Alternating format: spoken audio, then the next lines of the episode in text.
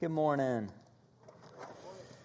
My name's Tim. I get to serve on pastoral staff here. I get to teach on a somewhat regular basis. Put these here.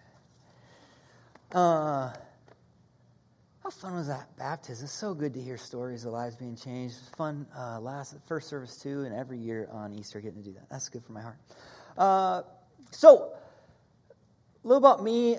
In 2001, part of my educational journey took me to Jerusalem, Israel, to study for a semester. I was in undergraduate, it was a semester overseas, and also studying in Jerusalem at the same time at the same school was there's a girl, and uh, her name is Christy.